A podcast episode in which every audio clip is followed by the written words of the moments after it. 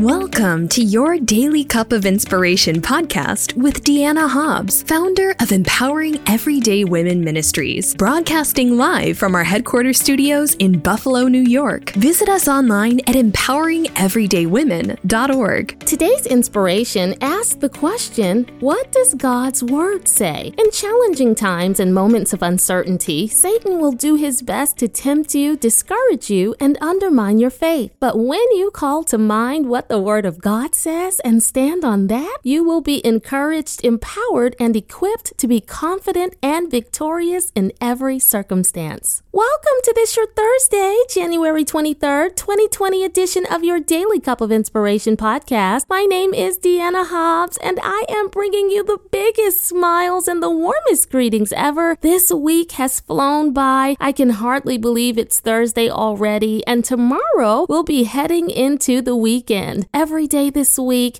it has been my true honor to spend time with you, sharing wisdom from the Word of God. Daily Cup family, you know, I get so excited about sharing the praise reports and testimonies from precious members of our global faith community with you. And this specific testimony from Belinda in Greensboro, North Carolina, was shared in our ministry newsletter Wednesday, and it impacted me so deeply, I wanted to share it here with all of you. Belinda said, For two years, I was in an abusive marriage. I was savagely beaten and told I was nothing. My ex husband cheated on me and made me feel worthless. He knocked out my two front teeth. I was embarrassed and felt ugly. I never did leave him. He got arrested on unrelated charges and put in jail. One night I came out to an event you were speaking at in North Carolina and you prayed for me. I didn't know you before that, but a friend invited me. Your sermon and prayer transformed my life. I am now saved, strong, and a proud member of the Daily Cup family. I also got my two front teeth replaced. My life is on the right track for the first time in a long time. Thank you for making me feel inspired, encouraged, and worthy of love every day.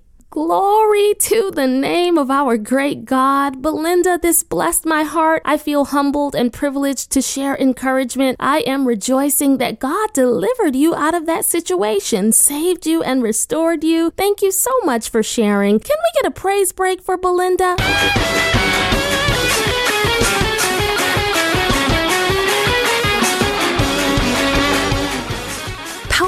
And inspiring testimonies like this remind us that God is transforming lives through this ministry. We are grateful for your support that keeps these broadcasts available online as a free resource to help others grow. If you are being blessed and you believe in our mission to share the gospel, sow a seed of any size at empoweringeverydaywomen.org/donate. Thank you for your generosity. It is time to receive a word from God today, but first a prayer. God, our Savior, we are grateful to be in your presence and gain wisdom from your word. Please anoint my lips, minister to the needs of this individual you sent to press play, and draw lost souls to Christ through your glorious gospel. In Jesus' name, amen. Daily Cup family, I don't know if you've ever heard about the ketogenic diet, also simply called keto. It's really more of a lifestyle than a diet, but I tried it for the first time last year and I still eat this way.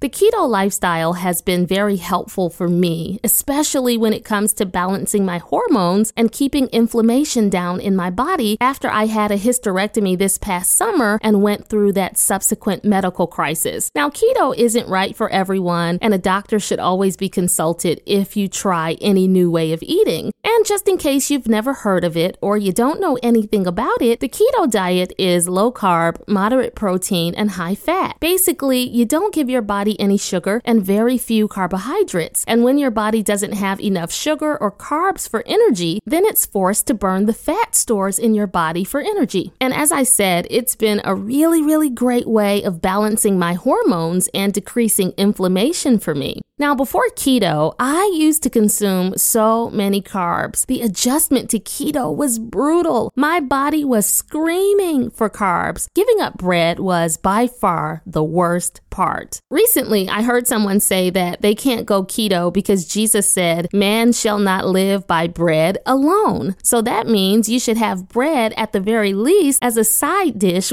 with whatever you eat. And they also noted that Jesus said, I am the bread of life. So So therefore, bread is life and bread is Jesus. So you can't live without bread because you can't live without Jesus. Now,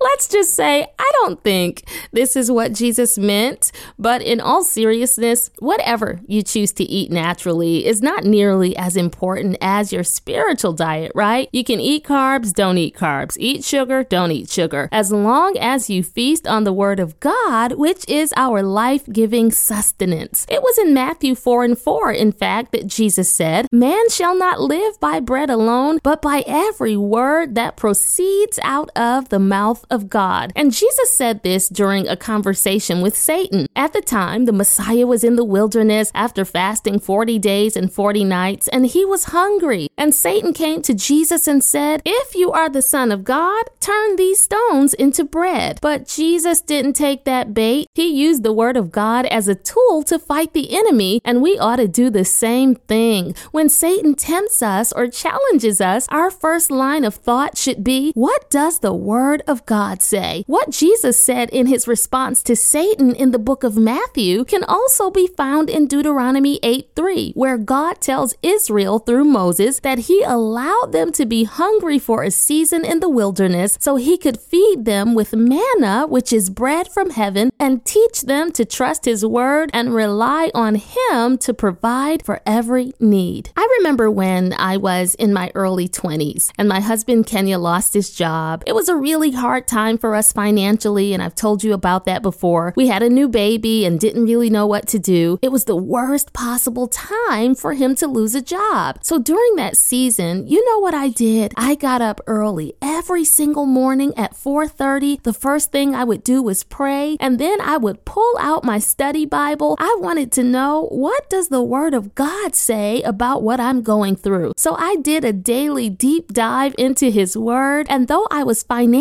lacking at the time, spiritually I was wealthy. When I focused on what God's Word said about me and my situation, I had joy, and the storm that was raging all around me did not disturb the peace I had within me. When I read the pages of Scripture, Daily Cup family, though my bank account said I was lacking, the Word of God told me, The Lord is my shepherd, I shall not want. So I trusted God to take care of our family, and he did just that. You see, when you dive into the Word of God, His Word will tell you the opposite of what your circumstances say. Your circumstances will say you're sick, but His Word says you're healed. Your circumstances will say you're defeated, but God's Word says you're more than a conqueror. Your circumstances will say you'll be stuck in this wilderness forever, but the Word says your due season is coming if you don't give up. Listen, it doesn't matter what your circumstances say. What does the Word of God say? As you listen today, perhaps you're going through a wilderness. Well, what does God's Word say about the wilderness? Isaiah 43 19 tells you, Behold, I will do a new thing. Now it shall spring forth. Shall ye not know it? I will even make a way in the wilderness and rivers in the desert. So then, according to the Word of God, when you're in the wilderness, you should expect God to make a way. When you're in a dry place, you should expect a river of blessings to flow. When you feel stuck in the same old place, expect God to do a new thing. The Word of God is a perception shaper and a perception shifter. It will change the way you look at things. God's Word has a way of elevating your expectation and heightening your sense of anticipation of what's to come. It will transform your life, it will renew your strength, it will increase your faith and position you for all God has for you. In John 6 and 63, which is what I'm stirring right into your cup of inspiration, Jesus said, The words that I speak to you are spirit